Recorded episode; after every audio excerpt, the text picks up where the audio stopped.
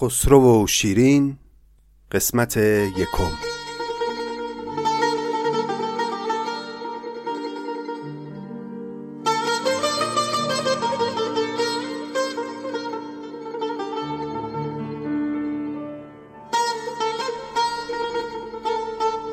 دوستان گرامی سلام. روزگارتون بخیر. خوش آمدید به 25 مین قسمت از پادکست نظامی گنجوی که آغاز راه ماست برای مطالعه منظومه خسرو و شیرین نظامی. ممنونم که تا این نقطه بنده رو همراهی کردید و شنونده پادکست نظامی بودید.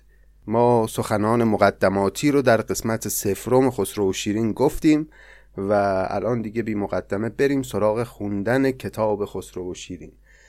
فقط این مقدار عرض بکنم که متنی که از روی اون من برای شما کتاب رو می‌خونم تصحیح آقای دکتر وحید دستگردی هست که نشرهای مختلفی اون رو چاپ کردن و من از روی تصحیح شادروان وحید متن رو قرائت می‌کنم. یه نکته دیگه هم این که خسرو و شیرین هم مثل هفت پیکر و مثل دیگر منظومه های نظامی پیش از آغاز داستان یک مقدمه مفصلی داره که ما بنا نداریم این مقدمه رو نادیده بگیریم. این مقدمه رو هم می‌خونیم ولی طبق همون روالی که در هفت پیکر داشتیم هر قسمت پیش از اون که داستان رو شروع بکنیم یه چند بیتی از مقدمه رو می‌خونیم و بعد میریم به سراغ قصه. در این قسمت هم همین شیوه رو خواهیم داشت و من ابیات آغازین مقدمه رو ابتدا می‌خونم که ابیات کوتاهی هم هست و بعد دیگه میریم سراغ آغاز داستان. پس بشنوید نخستین ابیات از مقدمه منظومه خسرو و شیرین نظامی رو.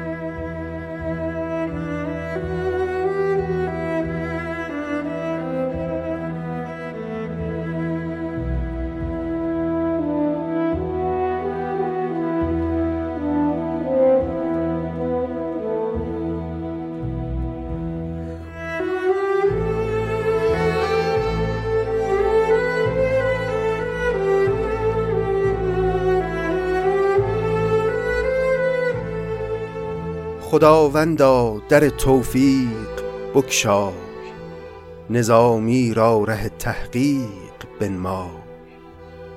دلی ده کو یقینت را بشاید زبانی کافرینت را سراید. مده ناخوب را بر خاطرم راه بدار از ناپسندم دست کوتاه. درونم را به نور خود برافروز. زبانم را سنای خود درآموز. به داوودی دلم را تازه گردان. زبورم را بلند آوازه گردان. عروسی را که پروردم به جانش مبارک روی گردان در جهانش. در همین ابتدای کار نظامی داره از خدا می‌خواد و آرزو می‌کنه که منظومه خسرو و شیرین و این کار پرزحمت و پرمشقت و وقتگیری که انجام داده منظومه موفقی بشه و جهانیان اون رو بپسندن. در اون بیت که میگه به داوودی دلم را تازه گردان زبورم را بلند آوازه گردان مقصود از زبور همین کتاب خسرو و شیرینه می‌دونید زبور کتاب مقدس داوود پیامبر بوده.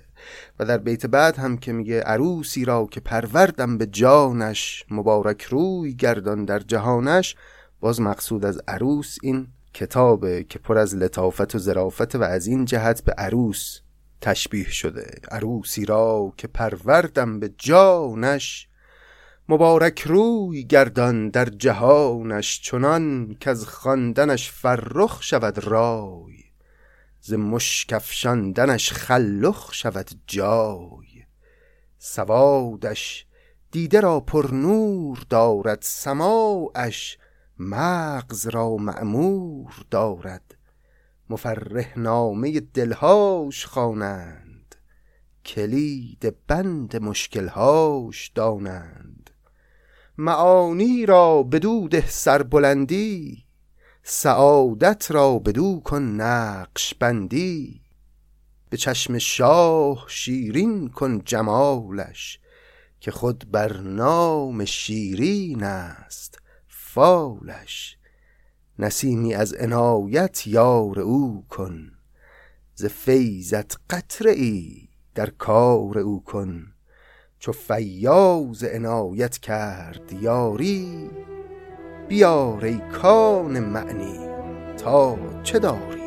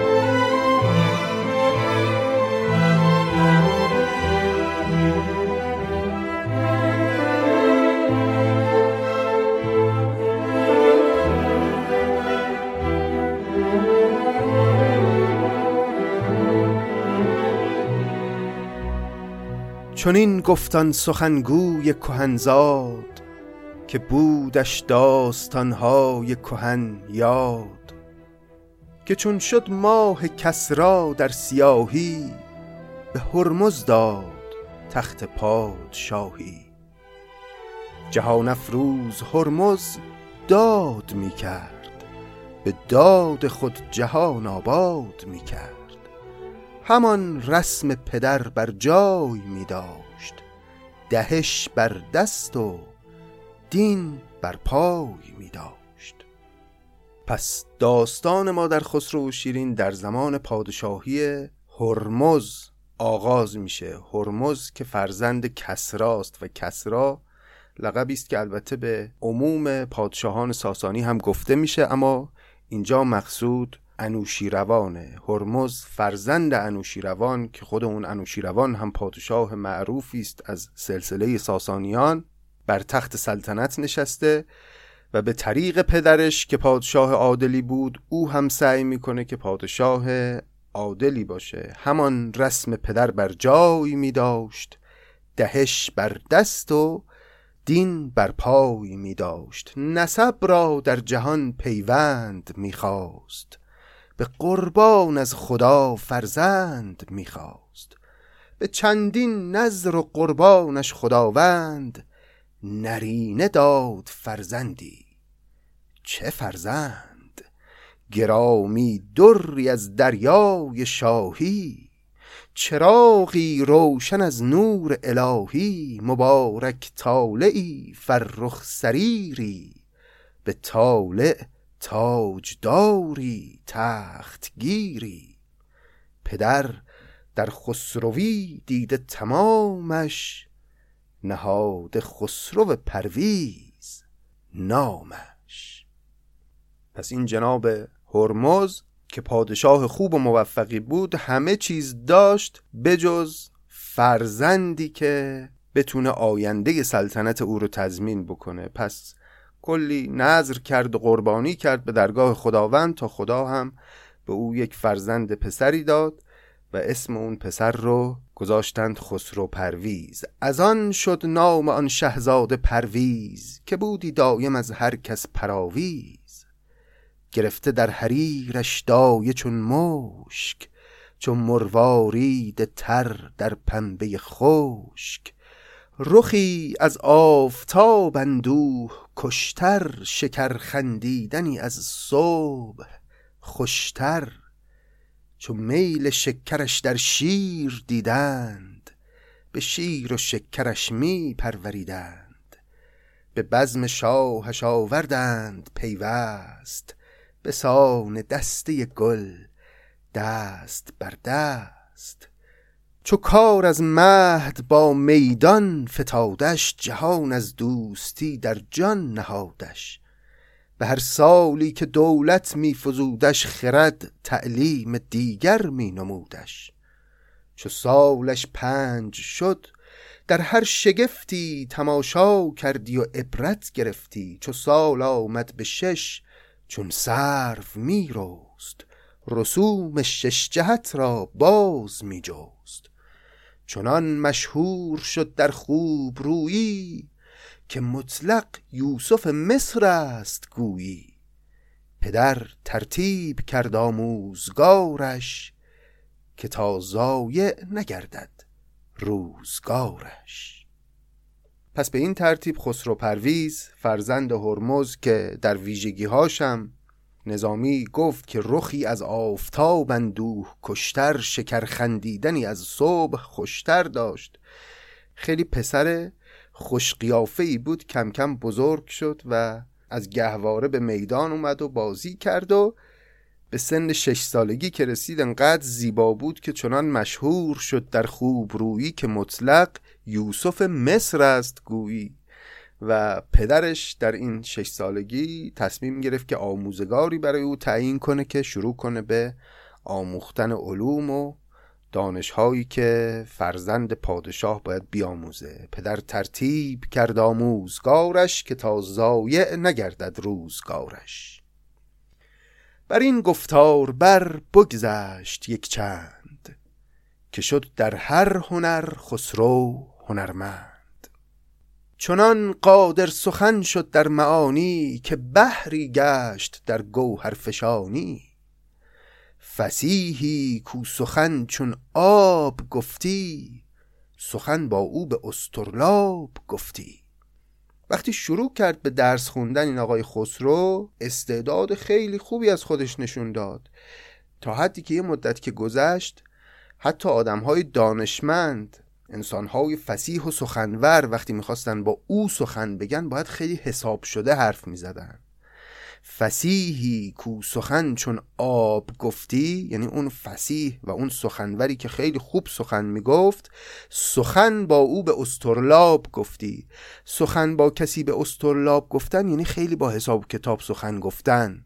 یعنی طرف هر چقدر اگه دانشمند بود وقتی با خسرو پرویز می‌خواست حرف بزنه باید حواسش می بود که چی رو بگه چی رو نگه. چون او اهل دانش بود و اگه این حرف ناحساب می‌زد مچشو می‌گرفت چو از باریک بینی موی میسفت به باریکی سخن چون موی می‌گفت پس از نه سالگی مکتب رها کرد حساب جنگ شیر و اجدها کرد. چو بر ده سالگی افگند بنیاد سر سی سالگان می‌داد بر باد. به سر پنجه شدی با پنجه شیر ستونی را قلم کردی به شمشیر. به تیر از موی بکشادی گره را به نیزه حلقه بودی زره را. در آن آماج کو کردی کمان باز ز تبل زهره کردی تبلک باز. کسی کو ده کمان حالی کشیدی کمانش را به حمالی کشیدی. ز ده دشمن کمندش خام تر بود ز نه قبضه خدنگش تام تر بود. بودی گر خود بودی دیو سپیدی به پیش بید برگش برگ بیدی. کلیت ابیات واضحه دیگه. داره توصیف توانایی های خسرو پرویز در امور رزمی رو می‌کنه. میگه وقتی خسرو از شش سالگی تا نه سالگی سه سال درس خوند به یه مرتبه ای که در دانش رسید شروع کرد که علوم رزمی رو هم بیاموزه و در این زمینه هم بسیار استعداد از خودش نشون داد. این کلمه بیدبرگ که اینجا داشتیم به معنای نوعی تیره. بودی گر خود بودی دیو سپیدی به پیش بید برگش برگ بیدی. در مقابل تیر خسرو پرویز دیو سفید هم مثل برگ بید میلرزید. چو برق نیزه را بر سنگ راندی سنان در سینه خارا نشاندی. چو عمر آمد به حد چارده سال برآمد مرغ دانش را پر و بال. نظر در جستنی های نهان کرد. حساب نیک و بدهای جهان کرد. خیلی جالبه در اون سنین ابتدایی 6 تا 9 سالگی یه علاقه به درس و تحصیل نشون داد خسرو پرویز. بعد از اون رفت به سمت یاد گرفتن فنون رزمی و در اون زمینه هم استعداد زیادی نشون داد. وقتی به چهارده سالگی رسید دوباره علاقش به آموختن نیکوبدهای جهان و یاد گرفتن رموز آفرینش در وجودش ظهور و بروز پیدا کرد. چو عمر آمد به حد چهارده سال برآمد مرغ دانش را پر و بال نظر در جستنی های نهان کرد.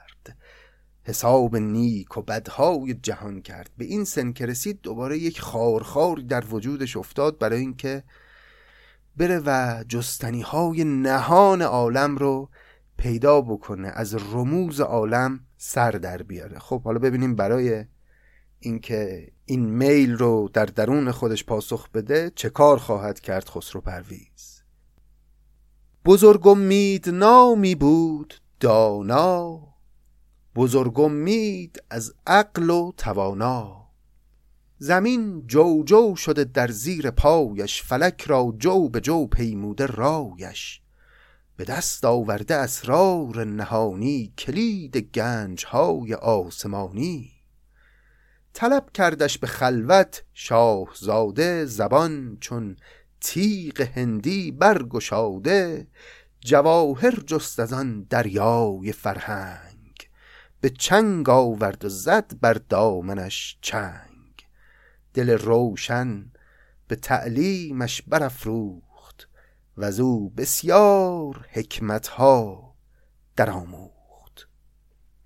پس یک فردی بود به نام آقای بزرگ امید که دانشمندی بود انسان بسیار جهان دیده ای بود و آگاه به رموز عالم اینو خسرو پرویز استخدامش کرد و به عنوان معلم خودش فرا خوند به درگاه و جواهر جست از آن دریای فرهنگ و سعی کرد که از او حکمتها و دانشها رو بیاموزه. ز پرگار زحل تا مرکز خاک فرو خواند آفرینش های افلاک.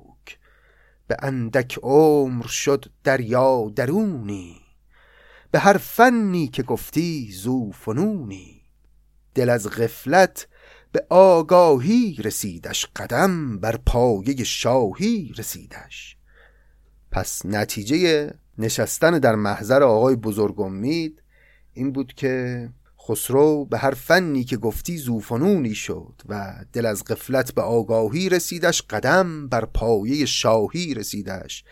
به جایگاهی رسید که دیگه واقعا می‌شد روش حساب کرد برای اینکه پادشاهی آینده ایران رو به دست بگیره. چو پیدا شد بران جاسوس اسرار نهانی های این گردند پرگار. ز خدمت خوشترش نامد جهانی نبودی فارغ از خدمت زمانی. منظور از کلمه خدمت اینجا کار حکومتیه یعنی کمک کردن به پدرش که پادشاه بود در امور مملکتی. وقتی خسرو به این پایه از دانش و پختگی رسید هیچ فعالیتی و هیچ کاری براش بهتر و جذابتر از این نبود که در خدمت پدرش باشه و به او در امور مملکتی کمک بکنه. جهاندار از جهانش دوست تر داشت. جهان چه بود؟ ز جانش دوست تر داشت. خب طبیعیه که پادشاه هرمز هم او رو بسیار دوست می داشت و خوشحال بود که این پسر در مسیر رشد و پیشرفت پیش میره. جهاندار از جهانش دوست تر داشت. جهان چه ز جانش دوست تر داشت. ز بهر جان درازیش از جهان شاه ز هر دستی درازی کرد کوتاه. کلمه جان درازی یعنی طول عمر یعنی پادشاه هرمز با این نیت که پسرش زنده و سلامت باشه و عمر طولانی داشته باشه تصمیم گرفت که دیگه عدالت رو در قلمرو سرزمین خودش به نهایت برسونه. ز هر دستی درازی کرد کوتاه یعنی اجازه نداد که هیچ کس به هیچ کس ظلم و دراز دستی بکنه در قلم رو او. ز بهر جان یعنی از بهر طول عمر خسرو. ز بهر جان از جهان شاه ز هر دستی درازی کرد کوتاه. منادی را ندا فرمود در شهر که وایان کس که او بر کس کند قهر. اگر اسبی چرد در کشت زاری وگر قصبی رود بر میوهداری وگر کس روی نامحرم ببیند همان در خانه ترکی نشیند سیاست راز من گردد سزاوار. بر این سوگندهایی خورد بسیار. پس هرمز منادی رو روان کرد در شهر که جار بزنه که آی مردم حواستون باشه از این به بعد. کمترین دست درازی و ظلم در قلمرو حکومت من دیگه پذیرفته نیست. اگر یک کسی بر کسی تندی بکنه قهر بکنه اگر اسب کسی بره کشتزار دیگری رو بچره. اگر کسی بره بی اجازه از باغ کسی میوه بچینه. اگر کسی خانه کسی رو تصاحب بکنه. اگر یه کسی سر و صدا کنه و مزاحم دیگری بشه. همه اینا رو گفت یکی یکی. اگر کسی چشم ناموس کسی داشته باشه سیاست راز من گردد سزاوار. سیاست در متون کهن ما بیشتر به معنای تنبیه و مجازات هست. مخصوصا تنبیهی که از سوی حاکم بر رعیت وارد میشه رو بهش میگن سیاست. سیاست راز من گردد سزاوار. بر این سوگندهایی خورد. بسیار سوگند هم خورد که سفت و سخت این کارها رو اجرا خواهد کرد پادشاه. چو شه در عدل خود ننمود سستی پدید آمد جهان را تندرستی. خرابی داشت از کار جهان دست جهان از دست کار این جهان رست. پس به این ترتیب هرمز این قوانین تازه‌ای که وضع کرد رو هم سفت و سخت اجرا کرد و همینم باعث شد که خرابی داشت از کار جهان دست و پدید آمد جهان را تندرستی و مملکت بر مدار عدل و عدالت قرار گرفت. خب تا اینجا همه چیز خوبه و گل و بلبله. اما اجازه بدید که ادامه بدیم داستان رو ببینیم که نظامی سیر وقایع رو به کدام سو خواهد بود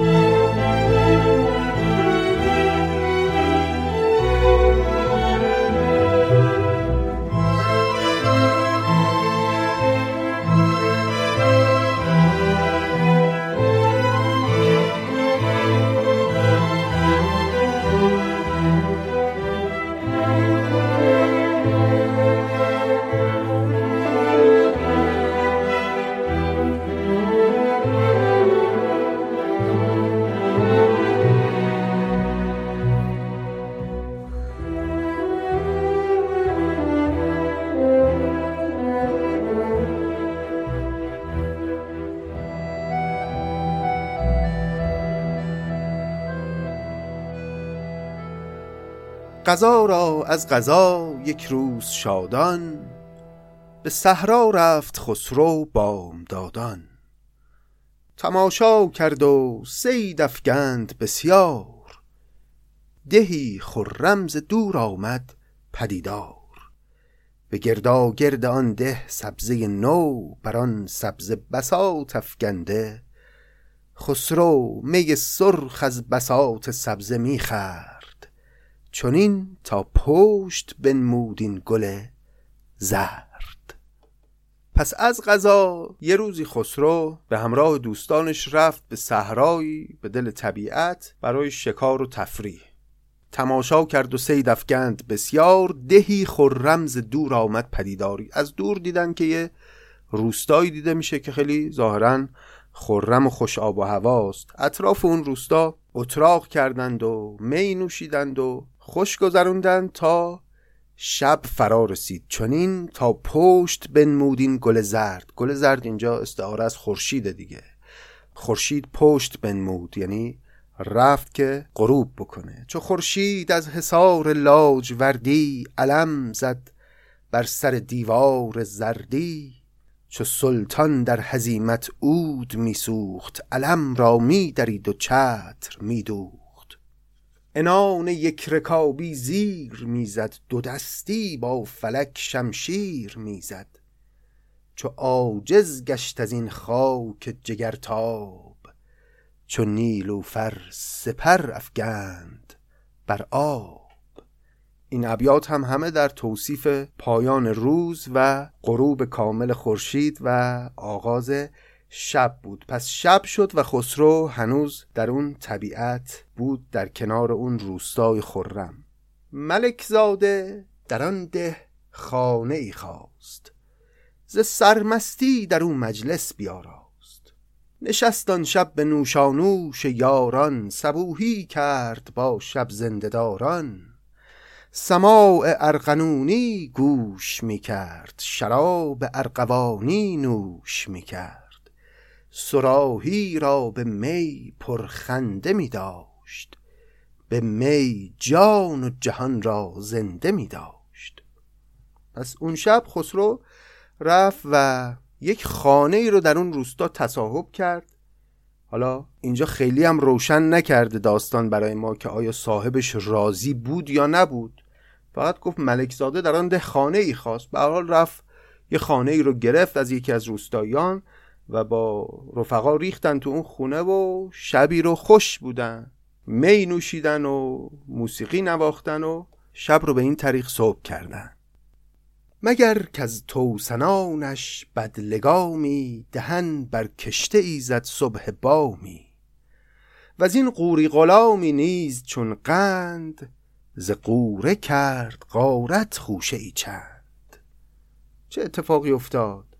صبح که شد ظاهرا یکی از اسبهای خسرو این کلمه مگر که اینجا اومده به معنی گویا ظاهرا انگار. گویا یکی از اسبای خسرو از توسنان خسرو که اسب بدلگامی هم بود بی هوا رفت و کشتزار یکی از روستاییان رو چرید. از اون طرف یکی از غلامان خسرو که اهل منطقه قور بود قور یه جایی در افغانستان امروزی. یکی از این غلامان خسرو رفت و از باغ یکی از روستاییان قوره چید بدون اجازه. مگر که از توسنانش بدلگامی دهن بر کشته ای زد صبح بامی؟ و از این قوری غلامی نیز چون قند ز قوره کرد غارت خوشه ای چند. یعنی همه اون کارهایی که هرمز منادی در شهر فرستاده بود که کسی نباید این کار رو انجام بده رو آقای خسرو پرویز انجام داد. هم خونه کسی رو گرفت هم صدای موسیقیش نصف شب بلند شد و مزاحم دیگران شد و هم صبح اسبش کشتزار روستاییان رو خورد و غلامش هم که رفت از باغ همسایه میوه چید. سهرگه کافتاب عالم افروز سر شب را جدا کرد از تن روز نهاد از حوصله زاغ سیه پر. به زیر پر توتی خایه زر. شبنگشت سیاه از پشت برداشت ز حرف خاکیان انگشت برداشت. تنی چند از گران جانان که دانی خبر بردند سوی شه نهانی. مگه میشه پسر شاه این کارا رو انجام بده؟ برخلاف دستور سریح شاه و خبرش به خود پادشاه نرسه. فردا صبح سهرگه کافتاب عالم افروز سر شب را جدا کرد از تن روز. این توصیفات نظامی هم از فرارسیدن صبح حقیقتا زیبا و بدیعه نهاد از حوصله زاغ سیهپر به زیر پر توتی خایه زر. انگار نظامی معما طرح کرده برای ما برای اینکه این تصویر رو بخوایم کشف بکنیم. حوصله یعنی چیندان. زاغ سیاه پر اینجا استعاره از شب سیاه پر توتی استعاره از آسمان روزه و خایه زر هم یعنی تخم طلا. داره میگه کلاق سیاه از چیندان خودش یک تخم طلا گذاشت زیر پر توتی معلومه دیگه تخم طلا هم اینجا استعاره است از خورشید. یعنی صبح شد شب به پایان رسید و خورشید در آسمان پدیدار شد نهاد از حوصله زاغ سیه پر به زیر پر توتی خایه زر. شب انگشت سیاه از پشت برداشت انگشت هم یعنی زغال. شب اون کولبار زغال که بر پشت داشت و گذاشت زمین. سیاهی شب تمام شد. شب انگشت سیاه از پشت برداشت ز حرف خاکیان انگشت برداشت. یعنی دیگه شب بیخیال مردم دنیا شد. ز حرف خاکیان انگشت برداشت. وقتی روز فرا رسید تنی چند از گرانجانان که دانی خبر بردند سوی شه نهانی که خسرو دوش بیرسمی نموده است ز شاهنشه نمی ترسد چه سود است. ملک گفتا نمی‌دانم گناهش به گفتندان که بیداد است راهش. سمندش کشت زار سبز را خرد غلامش قوره دهقان تبه کرد. شب از درویش بستد جای تنگش. به نامحرم رسید آواز چنگش. گر این بیگانه ای کردی نفرزند ببردی خانمانش را خداوند. زند بر هر رگی فساد صد نیش. ولی دستش بلرزد بر رگ خیش اینا اون گزارشی بود که تنی چند از گرانجانان که دانی بردند برای پادشاه. این گرانجانان همین آدمای حسود انسانهای بخیل آدمهایی که ذاتا زیراب زنن دنبال اینن که یه چیز بدی از یکی پیدا بکنن برن جار بزنن. اینا بردن برای پادشاه و با جزئیات تمام همه وقایع رو شرح دادن. یه کمی هم پیازداغش رو زیاد کردن. و در نهایت یه کنایه و یه تعنه ای هم به پادشاه زدن. گفتن که زند بر هر رگی فساد صد نیش ولی دستش بلرزد بر رگ خیش. فساد یعنی کسی که فست می‌کنه یعنی جراح یعنی کسی که با نیشتری بر رگهای ورم کرده می‌زنه و خونهای آلوده رو خارج می‌کنه. یا مثلا کسی رو هجامت می‌کنه. در طب قدیم این فساد نقش مهمی داشت. حالا اینجا این زیرابزنها اینجوری دارن تعنه می‌زنن به پادشاه که این فساد بر رگ دیگران نیش می‌زنه نشتر می‌زنه. اما وقتی می‌خواد به رگ خودش بزنه دستش میلرزه. کنایه از این که توی پادشاه همه رو مجازات می‌کنی به خاطر این بیرسمی ها و این ظلم ها منتها الان که به پسر خودت رسیدی لابد می‌خوای مماشات بکنی با او. گر این بیگانه ای کردی نفرزند ببردی خانمانش را خداوند. خداوندم اینجا یعنی شاه. زند بر هر رگی فساد صد نیش ولی دستش بلرزد بر رگ خیش ملک فرمود تا خنجر کشیدند تکاور مرکبش را پی بریدند. غلامش را به صاحب قوره دادند گلابی را به آبی شوره دادند. در آن خانه که آن شب بود رختش به صاحب خانه بخشیدند تختش. پس آنگه ناخن چنگی شکستند. زروی چنگش ابریشم گسستند. پس پادشاه برای اینکه حرف این گرانجانان درست در نیاد و نشون بده که من در رعایت عدالت با هیچ کس مماشات نمی کنم دستور داد که خسرو رو تنبیه کنن. این تنبیه چطور بود؟ غلام خسرو رو ازش گرفتن همون غلامی که رفته بود قوره خورده بود بخشیدنش به صاحب قوره از اون طرف خسرو یه تختی داشت که روی اون مینشست و استراحت می‌کرد. که لابد تخت ارزشمندی هم بوده. این تخت رو هم از خسرو گرفتند و بخشیدند به صاحب اون خانه ای که او تصرف کرده بود. اسبش هم که همون اول گفت پاشو بریدن تکاور مرکبش را پی بریدند بیچاره اسبر رو می‌خواستن خسرو رو تنبیه کنن. پاهای اسبرم بریدند و از اون بدتر پس آنگه ناخن چنگی شکستند. اون نوازنده چنگ که اون شب در اون خانه بود و احتمالا نوازنده مخصوص خسرو پرویز بوده او رو هم ناخونهاش رو شکستن که دیگه نتونه بنوازه. اهل هنر بیچاره از دیرباز مورد ستم بودن. حالا خسرو رو می‌خواستن تنبیه کنن این ناخن چنگی رو شکستن. البته می‌تونه این حرف به کنایه هم باشه که یعنی او رو ممنوع کار کردن مثلا. دیگه حق نداره که جایی نوازندگی کنه. پس آنگه ناخن چنگی شکستند زروی چنگش ابریشم گسستن. یعنی سازش رو هم زدن خراب کردن. سیاست بین که می کردند از این پیش نه با بیگانه با دردانه خیش. اینو نظامی داره به ما میگه.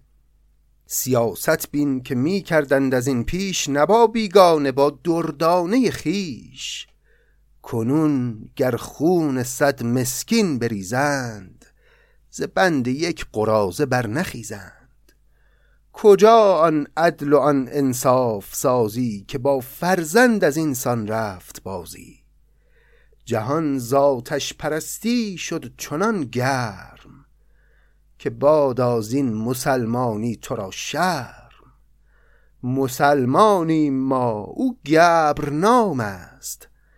گر این گبری مسلمانی کدام است؟ نظامی بر سر افسانه شو باز که مرغ پند را تلخ آمد آواز. جالب این ابیات. نظامی در واقع داره به حاکمان زمانه خودش یه تعنه ای می‌زنه. میگه اونها که گبر بودن مثل ما ادعای مسلمانی نداشتن در اون دوره. ببین چطور عدالت رو رعایت می‌کردن. نه با غریبه ها با دردانه خودشون با فرزند خودشون اینطور سخت می‌گرفتن که مبادا به کسی ظلم بکنه. اما امروز که دوران مسلمانی است و پادشاه ها همه ادعای مسلمانی دارن کنون گر خون صد مسکین بریزند زبند یک قرازه بر نخیزند قرازه یعنی طلا و نقره اندک یا ثروت ناچیز. یعنی مسلمون ها حاضرن به خاطر کمترین سود مالی خونها بریزند و ظلم ها بکنن. اما در اون دوره آتش برستی این گونه عدل و انصاف رعایت می‌شد و مسلمانی ما او گبر نام است گر این گبری مسلمانی کدام است؟ در واقع اینجوری میگه نظامی که به غیرت مسلمون ها کمی بر بخوره. و این حرفا هم که گفت در نهایت با یه بیت سر و ته حرف و هم آورد. گفت نظامی بر سر افسانه شو باز که مرغ پند را تلخ آمد آواز. مرغ پند آواز تلخی داره. هیچ کس دوست نداره نصیحت بشنوه. واسه چی وسط داستان داری نصیحت می‌کنی؟ بسه. بیا برو ادامه قصه رو تعریف کن.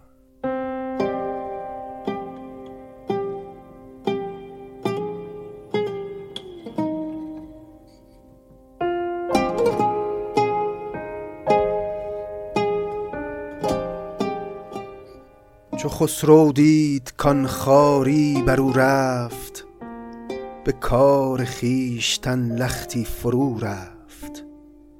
درستش شد که هرچو کرد بد کرد. پدر پاداش او بر جای خود کرد. به سر برزد ز دست خویشتن دست وزان غم ساعتی از پای ننشست. پس خسرو بعد از اینکه تنبیه شد توسط پدر در واقع متنبه شد و با خودش فکر کرد و فهمید که کار بدی کرده بیدقتی کرده و ظلم کرده و پدر به درستی او رو مجازات کرده و پشیمون شد و نادم از اینکه پدر خودش رو آزرده. اون کلمه خد هم که خونیم در واقع همون خود دیگه. قبلا داشتیم و مفصل دربارهش حرف زدیم که واو معدوله وقتی که در جایگاه قافیه قرار می‌گیره و قافیه مجاورش فتحه هست ما این رو هم می‌تونیم به صورت فتحه بخونیم. درستش شد که هرچو کرد بد کرد پدر پاداش او بر جای خد کرد. یعنی بر جای خود کرد یعنی به درستی پدر او رو مجازات کرد. به سربر زد ز دست خیش تن دست. و آن غم ساعتی از پای ننشست. شفی انگیخت پیران کهن را که نزد شه برند سرو بن را. مگر شاهان شفاعت در پذیرد گناه رفته را بر وی نگیرد. برای اینکه پدر ببخش خسرو رو یه کاری کرد رفت پیران کهن رو بزرگان مملکت رو به عنوان شفیع اوورد که به همراه اونا بره به نزد پدر و اونا واسطه بشن و پدر خسرو رو ببخشه. مگر شاهان شفاعت در پذیرد گناه رفته را بر وی نگیرد. کفن پوشید و تیغ تیز برداشت جهان فریاد رستاخیز برداشت. به پوزش پیش می رفتند پیران پسندر شاه زاده چون اسیران. تصویر عجیب تصویر واضح و گویا و اثرگذاری است. اون پیران و بزرگان مملکت به پوزش و از سر عذرخواهی همه انگار می‌خواستن التماس پادشاه کنن که ببخش خسرو رو. اینا جلوتر می‌رفتن و پشت سر اینا خسرو مثل یک اسیری داشت حرکت می‌کرد. ابتدا هم گفت که کفن به تن کرده بود و تیغ تیزی رو هم با خودش آورده بود. به این معنا که من آماده مرگم. منو بکش به عقوبت این کار بدی که کردم. کفن پوشید و تیغ تیز برداشت. جهان فریاد رستاخیز برداشت. به پوزش پیش می‌رفتند پیران. پسندر شاه زاده چون اسیران. چو پیش تخت شد نالید غمناک. به رسم مجرمان غلطید بر خاک. که شاها بیش از اینم رنج من مای بزرگی کن به خردان بر ببخشای. بدین یوسف مبین کالود گرگ است که بس خرد است اگر جرمش بزرگ است. هنوزم بوی شیر آید ز مشو در خون من چون شیر خندان.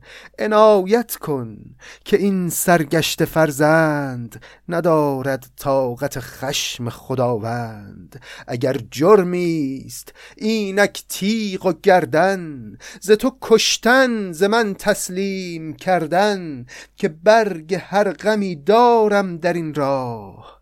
ندارم برگ ناخشنودی شاه. بگفتین و دگر ره بر سر خاک چو سایه سر نهادن گوهر پاک. گفت به پدر که من درسته که جرم بزرگی کردم اما خودم کوچکم. که بس خرد است اگر جرمش بزرگ است. اگر واقعا من قابل بخشیدن نیستم بیا و این تیغ رو بگیر و من رو بکش. و در نهایت هم حرفاش که تموم شد سر به روی خاک نهاد و مثل سایه افتاد به پای پادشاه. بگفتین و دگر ره بر سر خاک چو سایه سر نهادان گوهر پاک. چو دیدند آن گروهان برد باری همه بگریستند الحق به زاری. و آن گریه که زاری بر مه افتاد ز گریه های هایی بر شه افتاد. پس وقتی خسرو این حرفا رو زد تمام حاضران در مجلس احساساتی شدند و منقلب شدند شروع کردن به گریستن و خود پادشاه هم که این صحنه ها رو دید او هم تحت تأثیر قرار گرفت و اشک از چشمان شاه هم جاری شد. چو دیدندان گروهان برد باری همه بگریستند الحق به زاری. و زان گریه که زاری بر مه افتاد. ز گریه های هایی بر شه افتاد که طفلی خورد با آن نازنینی. کند در کار از این سان خورده بینی. همه تحت تأثیر قرار گرفتن چه حاضران چه خود شاه که یک نوجوانی با این سن و سال کم انقدر پخته در این مجلس سخن گفت. اون حرفایی که خسرو خطاب به پدرش گفت انصافا هم به لحاظ بلاغت خیلی عالی بود هم خیلی عاطفی و خیلی حاوی معرفت و شناخت و محبت بود و از یک نوجوان کم سن و سالی شاید کمتر انتظار میره که این گونه سخن بگه. به هر حال همه تحت تأثیر قرار گرفتن و خود پادشاه هم با این هایی که از چشمش جاری شد در واقع انگار که فرزند رو بخشید. به فرزندی که دولت بد نخواهد جز اقبال پدر با خد نخواهد. یعنی اون فرزندی که سرنوشت و عالم برای او خوب بخواد و بد نخواد براش اون فرزند در درون خودش هرچی که می‌بینه اقبال پدره. یعنی فرزند سعادتمند فرزندی است که خوشحالی خودش رو در خوشی پدر ببینه به فرزندی که دولت بد نخواهد جز اقبال پدر با خد نخواهد. چه سازد با تو فرزندت؟ بیندیش. همان بیند ز فرزندان پس خیش به نیک و بد مشو در بند فرزند. نیابت خود کند فرزند فرزند. اگه فرزندت با تو نیکی کرد یا بدی کرد خیلی لازم نیست دنبال جبرانش باشی. فرزند فرزند همه اون نیکی ها یا بدی ها رو جبران خواهد کرد در حق فرزند تو. چه هرمز دید کان فرزند مقبل مداوای روان و میوه دل. بدان فرزانگی و آهسترایی است بدانست که آن فر خدایی است. سرش بوسید و شفقت بیش کردش ولی عهد سپاه خیش کردش. پس وقتی این پختگی رو دید هرمز از فرزند خودش خسرو اینجا بود که تصمیم گرفت رسما خسرو رو به عنوان ولیعهد خودش معرفی کنه. از آن حضرت چو بیرون رفت خسرو جهان در ملک داد آواز این نو. رخش سیمای عدل از دور می‌داد. جهانداری ز رویش نور می‌داد. از اونجا که رفت خسرو بیرون دیگه یه آدم دیگه شده بود. هر کس او رو می‌دید اون فر پادشاهی رو در او حس می‌کرد. رخش سیمای عدل از دور می‌داد. جهانداری ز رویش نور می‌داد. چو آمد زلف شب در عطر سایی به تاریکی فرو شد روشنایی. برون آمد ز پرده سحر سازی ششندازی به جای شیشه بازی. به طاعت خانه شد خسرو کمر بست. نیایش کرد یزدان را و بنشست. پس همون روز وقتی به پایان رسید و شب فرا رسید خسرو رفت به طاعت خانه برای اینکه یزدان رو نیایش کنه و حالا خدا رو شکر کنه برای اینکه ارتباطش دوباره با پدر خوب شده. به طاعت خانه شد خسرو کمر بست نیایش کرد یزدان را و بنشست. به برخورداری آمد خواب نوشین که برنا خورده بود از خواب دوشین. خسرو نشست به عبادت منتها وسط عبادت یهو خوابش گرفت چون شب قبل خوب نخوابیده بود. خوابش برد یه دفعه وسط عبادت چشماش رفت به برخورداری آمد خواب نوشین که برنا خورده بود از خواب دوشین. نیای خیشتن را دید در خواب که گفته تازه خورشید جهانتاب اگر شد چار مولای عزیزت بشارت می‌دهم بر چار چیزت. یکی چون ترشی آن قوره خوردی چو قوره زان ترش رویی نکردی دلارامی تو را در بر نشیند او شیرین تری دوران نبیند. دوم چون مرکبت را پی بریدند وزان بر خاطرت گردی ندیدند به شبرنگی رسی شبدیز نامش که سرسر در نیابد گرد گامش. سیوم چون شه به دهقان داد تختت و آن تندی نشد شورید بختت. به دست داری چنان شاهان تختی که باشد راست چون زرین درختی. چهارم چون صبوری کردی آغاز در آن پرده که مطرب گشت بیساز نواسازی دهندت بار بدنام که بر یادش گوارد زهر در جام. به جای سنگ خواهی یافتن زر به جای چار مهره چار گوهر. خب اینا حرفای انوشیروان بود پدر بزرگ خسرو که الان اومده به خواب خسرو. خسرو در عبادتخانه نشسته وسط عبادت خوابش برده و نیای خودش رو پدر بزرگ خودش رو به خواب می‌بینه و او بهش یک بشارتی میده. میگه چون تو چهار چیز عزیزت رو پدر ازت گرفت و در مقابل اون تنبیهی که شدی هیچ مقاومت نکردی اظهار ناراحتی نکردی من تو رو بشارت میدم به چهار چیز ارزشمندتر. اگر شد چهار مولای عزیزت اینجا مولا به معنای چیزی است که در تملک توست. مولا هم معنای ارباب میده هم معنای غلام و زیردست و بنده میده. اینجا به اون معناست یعنی چیزی که مال توه. اگر شد چهار مولای عزیزت بشارت می‌دهم بر چهار چیزت. اولا چون غلامت رو به خاطر قوره خوردن ازت گرفتند و تو ترشرویی نکردی از این تصمیم پدر من تو رو بشارت میدم که یه دلارام یک معشوقی نصیب تو خواهد شد در آینده که از او شیرین تری دوران نبیند که شیرین تر از او روزگار به خودش ندیده. این اولین بشارت. بشارت دوم این که چون مرکبت رو اسبت رو پاهاشو بریدن و تو باز اظهار ناراحتی نکردی یک شبرنگی به دست خواهی آورد که اسم شبدیزه. شبرنگ یعنی اسب سیاه. که اون اسبم خیلی اسب خوبیه که سرسر در نیابد گرد گاومش یعنی باد سرسر باد شدید رو میگن باد سرسر. این باد سرسر به گرد گام او نمی‌رسه. انقدر سریع میتازه این اسب. و سوم چون تختت رو به دهقان دادن و باز شکایتی نکردی یه تخت شاهانه ای به دست خواهی آورد که در جهان همتا نداره و چهارم هم چون مطربت رو ازت گرفتن اون چنگی رو ناخونهاش رو شکستن و تو باز در مقابل پدر شکایتی نکردی. یک نوازنده ای خواهی داشت در آینده به نام باربد که بر یادش گوارد زهر در جام.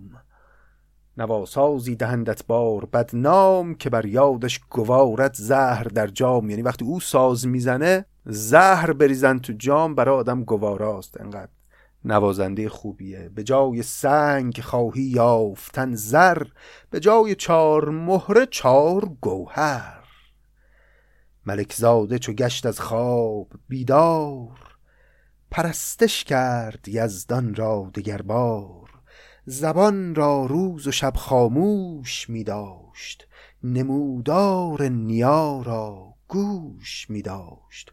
همه شب با خردمندان نخفتی حکایت باز پرسیدی و گفتی.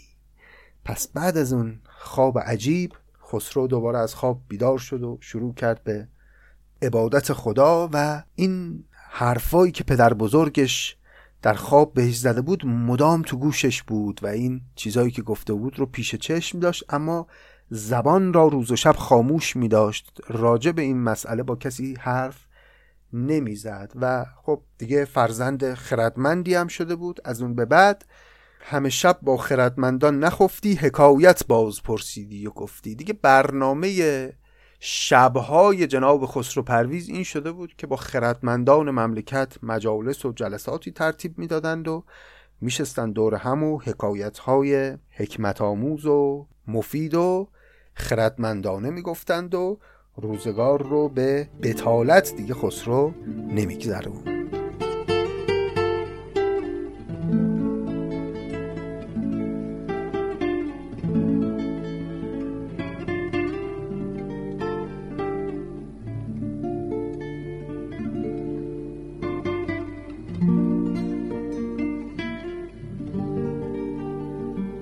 ندیمی خاص بودش نام شاپور جهان گشته ز مغرب تا لهاوور. ز نقاشی به مانی مژده داده به رسامی در اقلیدس گشاده. قلم زن چابکی صورتگری چوست که بی کلک از خیالش نقش میرست. چنان در لطف بودش آب دستی که بر آب از لطافت نقش بستی. زمین بوسید پیش تخت پرویز. فرو گفتین سخنهای دلاویز که گر فرمان دهد شاه جهانم بگویم صد یک از چیزی که دانم. اشارت کرد خسرو که جوان مرد بگو گرم و مکن هنگام را سرد. چی میگه نظامی در این بخش؟ میگه یه ندیمی داشت خسرو پرویز به نام شاپور. مردی بود بسیار کار دیده دانشمند جهان دیده جهان گشته ز مغرب تا لهاوور. این لهاوور شکل دیگه کلمه لاهوره یعنی از مغرب آفریقا تا لاهور هندوستان همه جا رو گشته بود و نقاش بسیار ماهری بود. ز نقاشی به مانی مژده قلم زن چابکی صورتگری چوست که بیکل که از خیالش نقش میرست. بدون اینکه قلم به دست بگیره کلک یعنی قلم از خیالش نقش ایجاد می‌کرد. انقدر نقاش ماهری بود. البته به زبان اقراق داره اینجوری نظامی توصیف می‌کنه دیگه. چنان در لطف بودش آب دستی که بر آب از لطافت نقش بستی. یه روز این آقای شاپور اومد پیش خسرو پرویز گفت من می‌خوام یه چیزایی بگم به شما. زمین بوسید پیش تخت پرویز فرو گفتین سخنهای دلاویز که گر فرمان دهد شاه جهانم بگویم صد یک از چیزی که دانم. من این همه دنیا رو گشتم و همه جا رو دیدم. یک صدام اون چیزایی که بلدم رو می‌خوام اینجا در محضر شما بگم. خسرو هم که تشنه شنیدن حرفای مفید و حکیمانه بود اشارت کرد خسرو که جوان مرد بگو گرم و مکن هنگام را سرد. گفت بگو بله ما میشنویم. زبان بکشاد شاپور سخنگوی سخن را بهره داد از رنگ و از بوی. که تا گیتیست گیتی بنده بادت. زمان سال و مه فرخنده بادت. جمالت را جوانی هم نفس باد. همیشه بر مرادت دست رس باد. غمین باد آن که او شادت نخواهد خراب آن کس که آبادت نخواهد. اول حرف شاپور دعا کرد کمی برای خسرو و بعد این گونه ادامه داد. بسی گشتم در این خرگاه شش طاق شگفتی ها بسی دیدم در آفاق. از آن سوی کوهستان منزلی چند که باشد فرزه دریای دربند. زنی فرمانده هست از نسل شاهان شده جوش سپاهش تا سپاهان. همه اقلیم اران تا به ارمن مقرر گشته بر فرمان آن زن. ندارد هیچ مرزی بی خراجی همه دارد مگر تختی و تاجی. هزارش قلعه بر کوه بلند است خزینش را خدا داند که چند است. ز جنس چار پا چندان که خواهی به افزونی فزون از مرغ و ماهی. ندارد شوی و دارد کامرانی به شادی می‌گذارد زندگانی. ز مردان بیشتر دارد سترگی مهین بانوش خوانند از بزرگی. شمیرا نام دارد آن جهانگیر شمیرا را مهین بانوست تفسیر. چی میگه در این ابیات شاپور؟ داره میگه اون طرف کوهستان ها در فرزه دریای دربند دربند یه شهری است در زل غربی دریای خزر یه شهر ساحلیه. تقریبا در مرز روسیه امروزی و آذربایجان امروزی قرار داره. میگه در فرزه دریای دربند یعنی در اسکله و اون شهر بندری دریای دربند منظور در همون منطقه غرب دریای خزر یه زنی فرماندهه و اونجا حکومت می‌کنه که زن خاصیه. اولا خیلی حکومت مستقر رو با ثباتی اونجا داره. ثانیا از ممالک کوچیکتر و اطراف خودش خراج می‌گیره و خیلی هم وضعشون خوب پول دارن. هزارش قلعه بر کوه بلند است. خزینش را خدا داند که چند است. بعدم اینا چارپا دارن و گله های خیلی پرشمار دارن و زندگیشون هم یه جورایی کوچنشینیه. از این صحرا به اون صحرا میرن و شوهرم نداره این زن و خوش میگذرونه برا خودش. اونجا حکومت می‌کنه و کامرانه. با اینکه شوهر نداره اما کامرانه. ندارد شوی و دارد کامرانی به شادی می‌گذارد. زندگانی ز مردان بیشتر دارد سترگی. مهین بانوش خوانند از بزرگی. بهش میگن مهین بانو البته اسمش شمیراست ولی همه صداش می‌کنن مهین بانو نشست خیش را در هر هوایی به هر فصلی مهیا کرده جایی. به فصل گل به موغان است جایش. که تا سرسبز باشد خاک پایش به تابستان شود بر کوه ارمن خرامان گل به گل خرمن به خرمن به هنگام خزان آید به ابخاز. کند در جستن نخجیر. پرواز. کلمه نخجیر یعنی شکار. هر فصلی یه جا میره. بهار یه طرف تابستان یه طرفه. یه وقت میره برای شکار یه وقت میره یه جایی که گرم سیر باشه در زمستون. زمستانش به بردع میل چیر است که بردع را هوای گرم سیر است. چهارش فصل از این سان در شمار است به هر فصلی هوایش اختیار است. نفس یک یک به شادی می شمارد. جهان خوش خوش به بازی می گذارد. در این زندان سرای پیچ در پیچ برادر زاده ای دارد؟ دگر هیچ. خب همه اینها رو شاپور گفت در توصیف این خانم مهین بانو. برای اینکه برسه به اینجا که این مهین بانو شوهر و بچه و اینا که نداره فقط تو این دنیا یه برادرزاده داره. در این زندان سرای پیچ بر پیچ. برادرزاده ای دارد دگر هیچ. حالا می‌خواد شاپور برادرزاده مهین بانو رو توصیف کنه برای خسرو.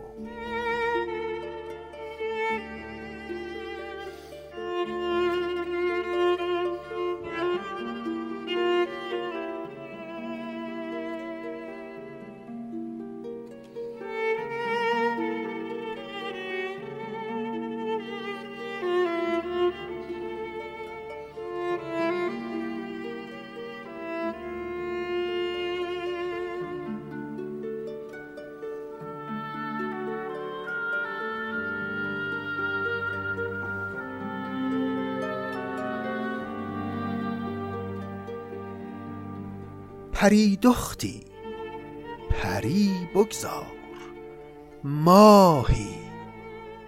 به زیر مقنع صاحب کلاهی. شب افروزی چو محتاب جوانی. سیه چشمی چو آب زندگانی.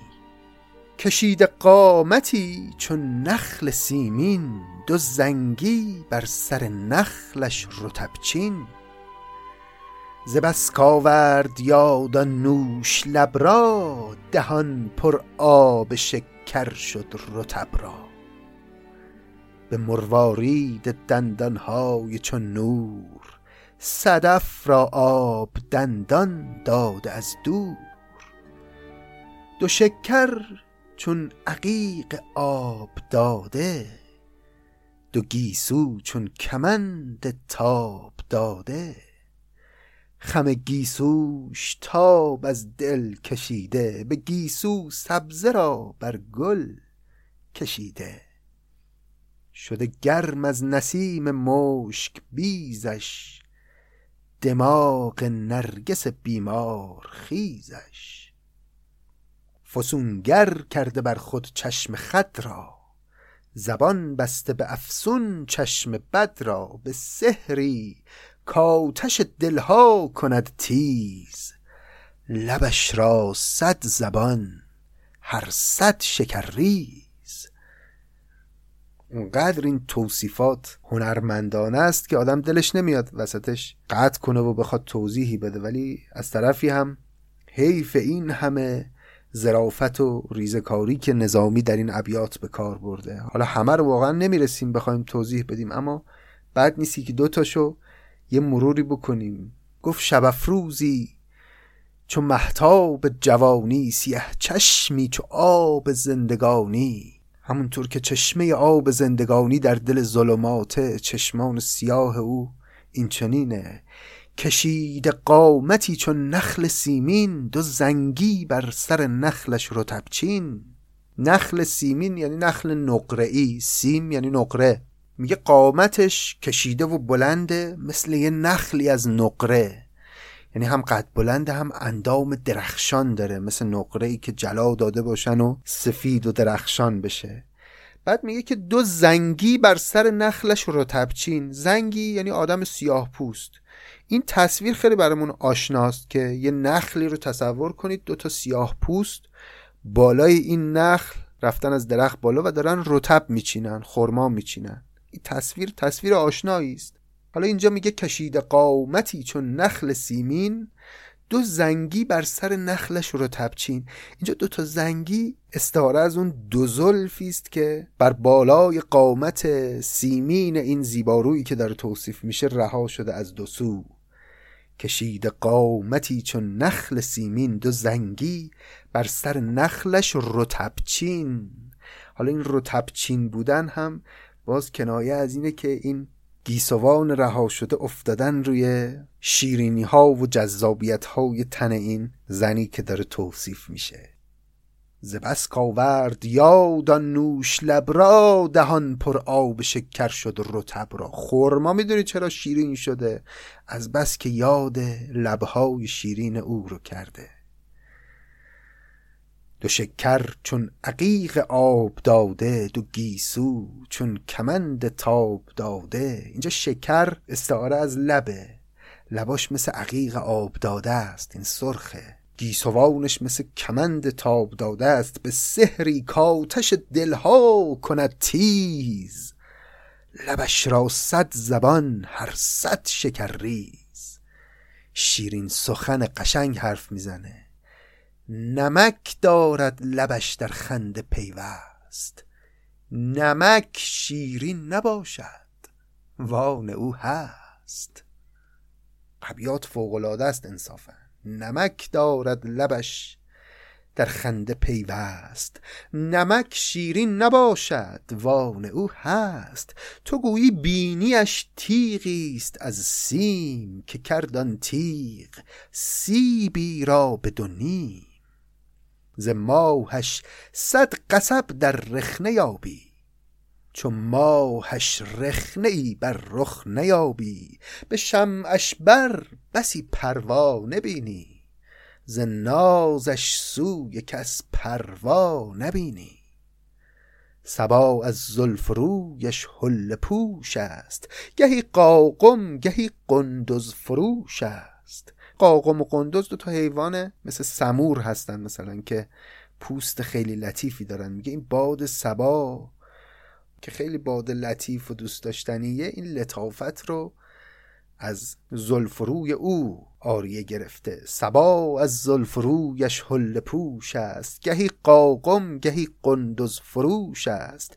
موکل کرده بر هر غمزه قنجی. زنخ چون سیب و قبقب چون ترنجی. رخش تقویم انجم را زده راه. فشانده دست بر خورشید و بر ماه. دو پستان چون دو سیمین نار نوخیز بر آن پستان گل بستان درمریز ز لعلش بوسه را پاسخ نخیزد که لعل اروا گشاید در بریزد. به به. این کلمه نار که داشتیم یعنی انار دو پستان چون دو سیمین نار نوخیز مثل دو تا انار نقره بر آن پستان گل بستان درمریز درمریزی کردن گل اون حالتی رو میگن که باد می‌زنه و گل برگای گل پخش میشه تو هوا. حالا دیگه تصویر رو خودتون دریابید که درمریزی کردن گل بستان بر پستانهای سیمین این زیبارو منظور چیست؟ ز لعلش بوسه را پاسخ نخیزد که لعل ار واگشاید دور بریزد. لعل اینجا استعاره از لبه. لعل چون سنگی است سرخ رنگ سنگ قیمتی سرخ. یعنی لباش هیچ بوسه ای رو پاسخ نمیده. هر کی او رو ببوسه او کسی رو نمیبوسه. چون اگر این لعل رو وا کنه این لب رو باز کنه مرواریدایی تو دهانش بیرون میریزه منظور دندان ها ز لعلش بوسه را پاسخ نخیزد که لعل ار واگشاید در بریزد. نهاده گردن آهو گردنش را به آب چشم شست دامنش را. آهو چند تا ویژگیش معروفه دیگه. یکی اون گردن زیباشه مثلا یکی چشم زیباشه یکی کفل و سرین زیباشه. میگه که این آهو با همه اون گردن زیبایی که داره گردن او رو گردن نهاده. نهاده گردن آهو گردنش را. یعنی گردن آهو غلام و بنده گردن این زیباروست. این برادرزاده خانم مهین بانو. به آب چشم شسته دامنش را. یعنی خیلی هم دختر پاک دامنیه در عین این زیبایی هاش به چشم آهوان آن چشمه نوش دهد شیرفگنان را خواب خرگوش هزار آغوش را پر کرده از خار. یک آغوش از گلش ناچیده دیار شبی صد کس فزون بیند به خوابش نبیند کس شبی چون آفتابش. گر اندازه ز چشم خیش گیرد بر آهوی صد آهو بیش گیرد. کلمه آهو علاوه بر اینکه به معنای اون حیوان غزال هست یه معنی دیگه هم داره. به معنای عیب هم هست. آهو هم معنای غزال میده هم معنای عیب. میگه گراندازه ز چشم خیش گیرد بر آهویی صد آهو بیش گیرد. اگر بخواد بر اساس معیار چشم خودش زیبایی های اطراف رو بسنجه چشم خودش رو معیار اندازه گیری زیبایی قرار بده اون وقت باید به همه آهوها آهو بگیره یعنی عیب بگیره ایراد بگیره. گر اندازه ز چشم خیش گیرد بر آهوی صد آهو بیش گیرد. ز رشک نرگس مستش خروشان به بازار ارم ریحان فروشان. به ایدارای ابروی هلالی ندیدش کس که جان نسپرد حالی. حالی یعنی فورا. به حیرت مانده مجنون در خیالش به قایم رانده لیلی با جمالش.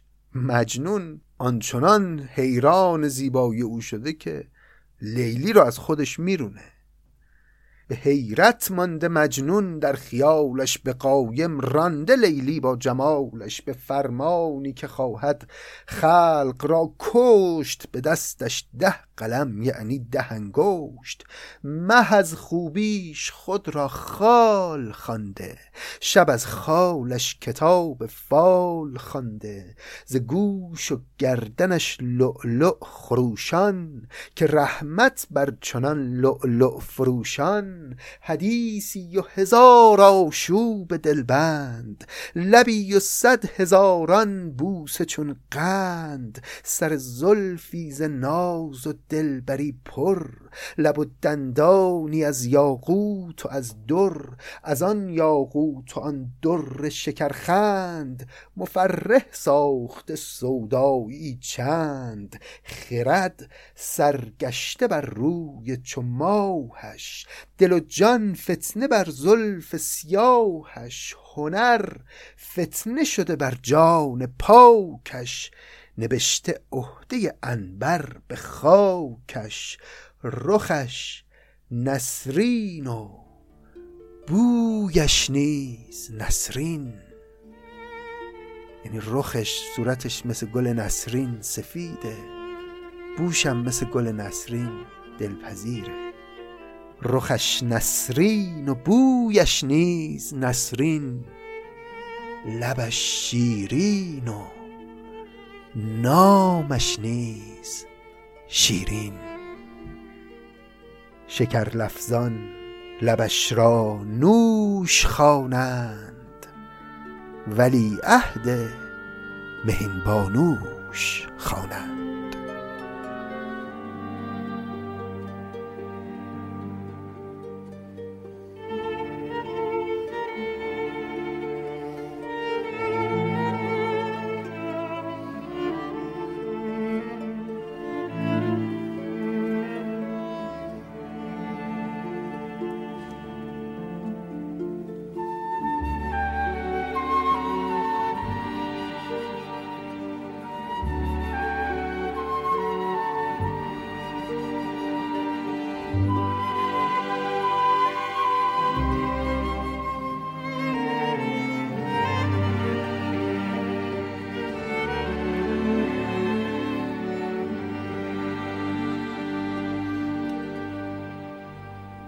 بله دوستان به این ترتیب نام شیرین هم وارد این داستان شد با این توصیفات دلربایی که شاپور کرد از زیبایی های او و از پاک دامنی او و خسرو که حالا خوابی هم دیده بود و در خواب پدر بزرگش او رو به دلارام شیرین لب نوید داده بود پیش از این حالا قطعا با شنیدن سخنان شاپور و این توصیفات خیلی بیش از قبل به اون دلارام میاندیشه و به این فکر می‌کنه که ظاهرا پس شیرینی در دنیا هست که بناست روزی از آن من بشه. البته که توصیفات شاپور هنوز به پایان نرسیده. البته در وصف شیرین آنچه که گفت همین بود ولی چیزای دیگه هم شاپور خواهد گفت اما دیگه این قسمت اگر بخوایم اونها رو هم بخونیم خیلی طولانی میشه و ما بد نیست که همینجا این نخستین قسمت رو تمام کنیم با این بیت که شکر لفظان لبش را نوش خوانند ولی عهد مهین بانوش دانند. در نهایت شاپور به خسرو گفت این دختر زیبایی که برات توصیف کردم که رخش نسرین و بویش نیز نسرین لبش شیرین و نامش نیز شیرین این دختر ولیعهد خانوم مهین بانو هم هست در اون منطقه ارمن. حالا باید دید که خسرو که این ور دنیاست سمت تیسفون و مدائن چه واکنشی به این توصیفات جذاب آقای شاپور خواهد داشت و شاپور چه برنامه ای داره و البته در ادامه چی خواهد گفت به خسرو؟ حرفای دیگه ای هم داره شاپور که به خسرو بزنه. اینها رو دیگه همه رو می‌ذاریم برای قسمت آینده. خیلی ممنونم از شما که پادکست نظامی گنجوی رو میشنوید و بنا دارید که همراه ما داستان خسرو و شیرین رو پیش بیاید و خودتون رو بسپرید به دریای هنر و حکمت و زیبایی که حکیم نظامی گنجوی برای ما در این کتاب ریخته و حیفه که ما ازش بی بهره باشیم. اگر میپسندید این پادکست رو به دوستانتون و به علاقمندان به ادبیات معرفیش بکنید و کمک کنید که تشنگان حکمت و هنر و زیبایی بیشتر آشنا بشن با این گنج های کهن که در متون ادبی ما هست. امیدوارم روزهای خوبی در انتظار همه ما باشه. با آرزوی بهترین ها شما رو به خداوند میسپارم. خدا نگهدار.